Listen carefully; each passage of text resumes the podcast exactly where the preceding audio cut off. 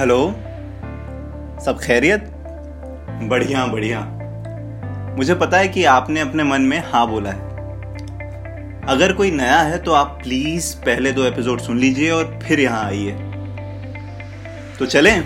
अरे हाँ एक बात और। जब आप सुन रहे हैं ना तो बस पाँच मिनट आप बाकी दुनिया भूल जाइए और सिर्फ़ सुनिए। शुरू करते हैं। एपिसोड तीसरा। चाय अविनाश ने अपने कपड़े बदल लिए थे और वो अपने किचन में अदरक वाली चाय बना रहा था। प्राची लिविंग रूम में फ्लोर पे बैठी थी। अविनाश ट्रे में दो कप चाय लेकर आया और जब उसने देखा कि प्राची नीचे बैठी है तो उसे बहुत बुरा लगा। अरे प्राची तुम नीचे क्यों बैठी हो? अरे वो मेरे कपड़े गीले हैं ना तो बस। नॉट फेयर यार। मैंने तुम्हें फ्लोर पर बैठने के लिए इनवाइट नहीं किया। चलो सोफा पर बैठो। अरे पर अविनाश ने सोचा कि बहस करके कुछ फ़ायदा है नहीं तो वो खुद ज़मीन पर बैठ गया। प्राची को थोड़ा सा गिल्टी फील हुआ। अविनाश हम सोफे पर बैठते हैं।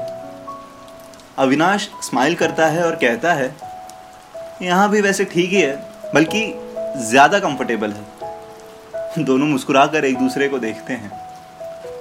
चाय पी लो ठंडी हो जाएगी। बारिश के मौसम में अदरक वाली चाय वैसे भी चाय पीने वालों के लिए एक करारा बहाना होता है। प्राची चाय का कप उठाती है और पहला घूट पीती है।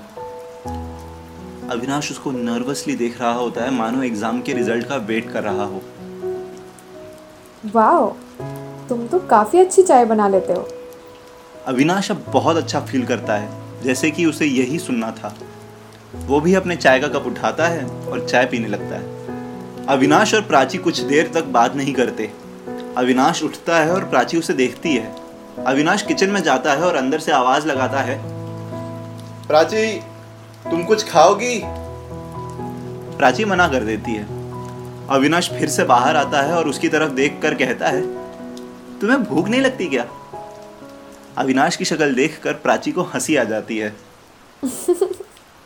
अरे नहीं मैं अपने फ्लैट पर जाकर खा लूँगी। और अगर बारिश नहीं रुकी तो? ये सुनकर प्राची थोड़ा सोचती है और कहती है ऑर्डर करने वाले हो तो? अरे नहीं नहीं मैं यहीं कुछ बना लूँगा। बताओ क्या खाओगी? हम्म, पकोड़े? अविनाश अफसोस में आँखें बंद कर लेता है। क्या हुआ? बस यही नहीं बोलना था। ये मैं बहुत ही ज़्यादा ख़राब बनाता हूँ। हम्म तो क्या हुआ? मैं बना दूँगी। प्राची तुम मेरी मेहमान हो। मेरी कुक नहीं। तुम्हारी कुक से बेटर बना लूँगी। चाय ख़त्म कर लेने दो पहले। अरे पर ओहो तुम दो कप चाय और बना देना। Post pakora T